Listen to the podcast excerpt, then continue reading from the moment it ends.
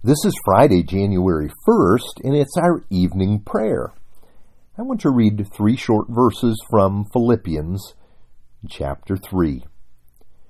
Not that I have already obtained this, or am already perfect, but I press on to make it my own because Christ Jesus has made me his own.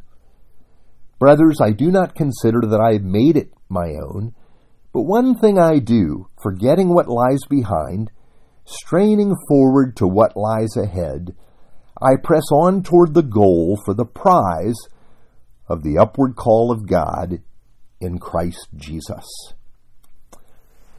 Years ago, when we were living across the Hudson River right outside New York City, a friend and I decided we were going to run the New York City Marathon.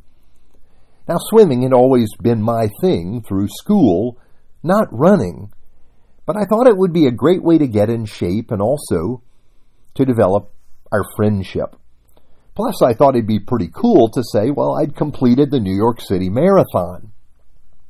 Now, to get ready for the race, we secured a book that had a timetable. That timetable counted weeks back from race day and provided a regimen of training that would make sure we'd be ready when the day came. Let me tell you from the start, I underestimated how difficult the training would be, how long it would take.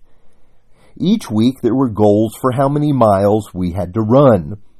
And as we got closer to race day, well, the miles grew longer and longer. The last few weeks were exhausting, but the idea was just to keep going, to do it a day at a time, now, as we read about Paul's experience coming to faith in Christ, we see that his whole way of living had to be stripped away. He'd been living to make a name for himself, to keep the law, to become someone. And when he met Christ, he discovered that his way of living was, was rubbish, not worth the effort he'd put into it. It was all a distraction. And then he began to see Jesus, and his longing shifted. He wanted more of Christ. He wanted to enjoy the fullness of Christ and, and decided he wouldn't settle for less. When I read his account, it makes me wonder if when we come to Christ, we, we feel we've already arrived. We somehow think we have it all, and in a way we do.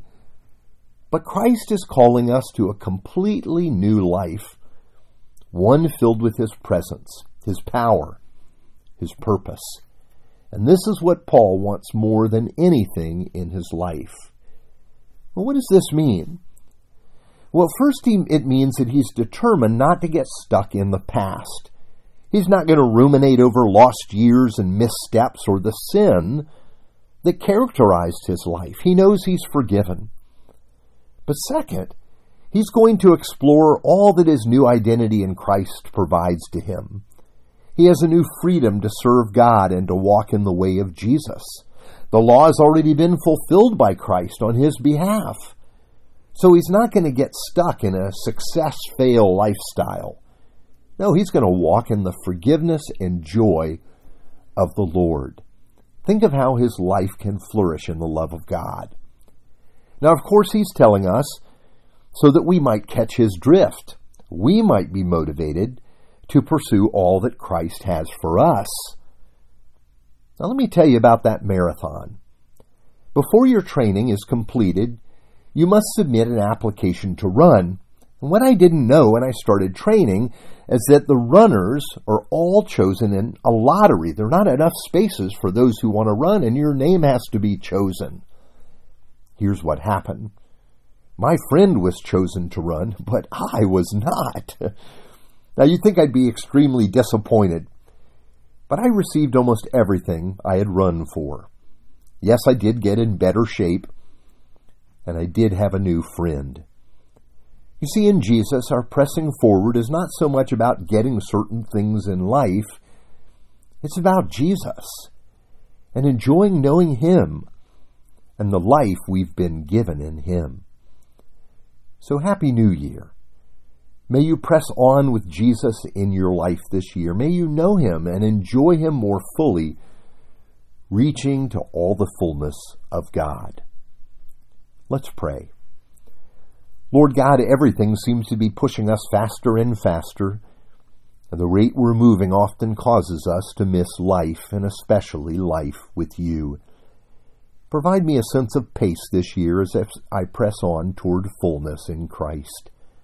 Walk with me in the garden each day, in the cool of the day, to remind me that I am yours. For I pray in Jesus' name, Amen.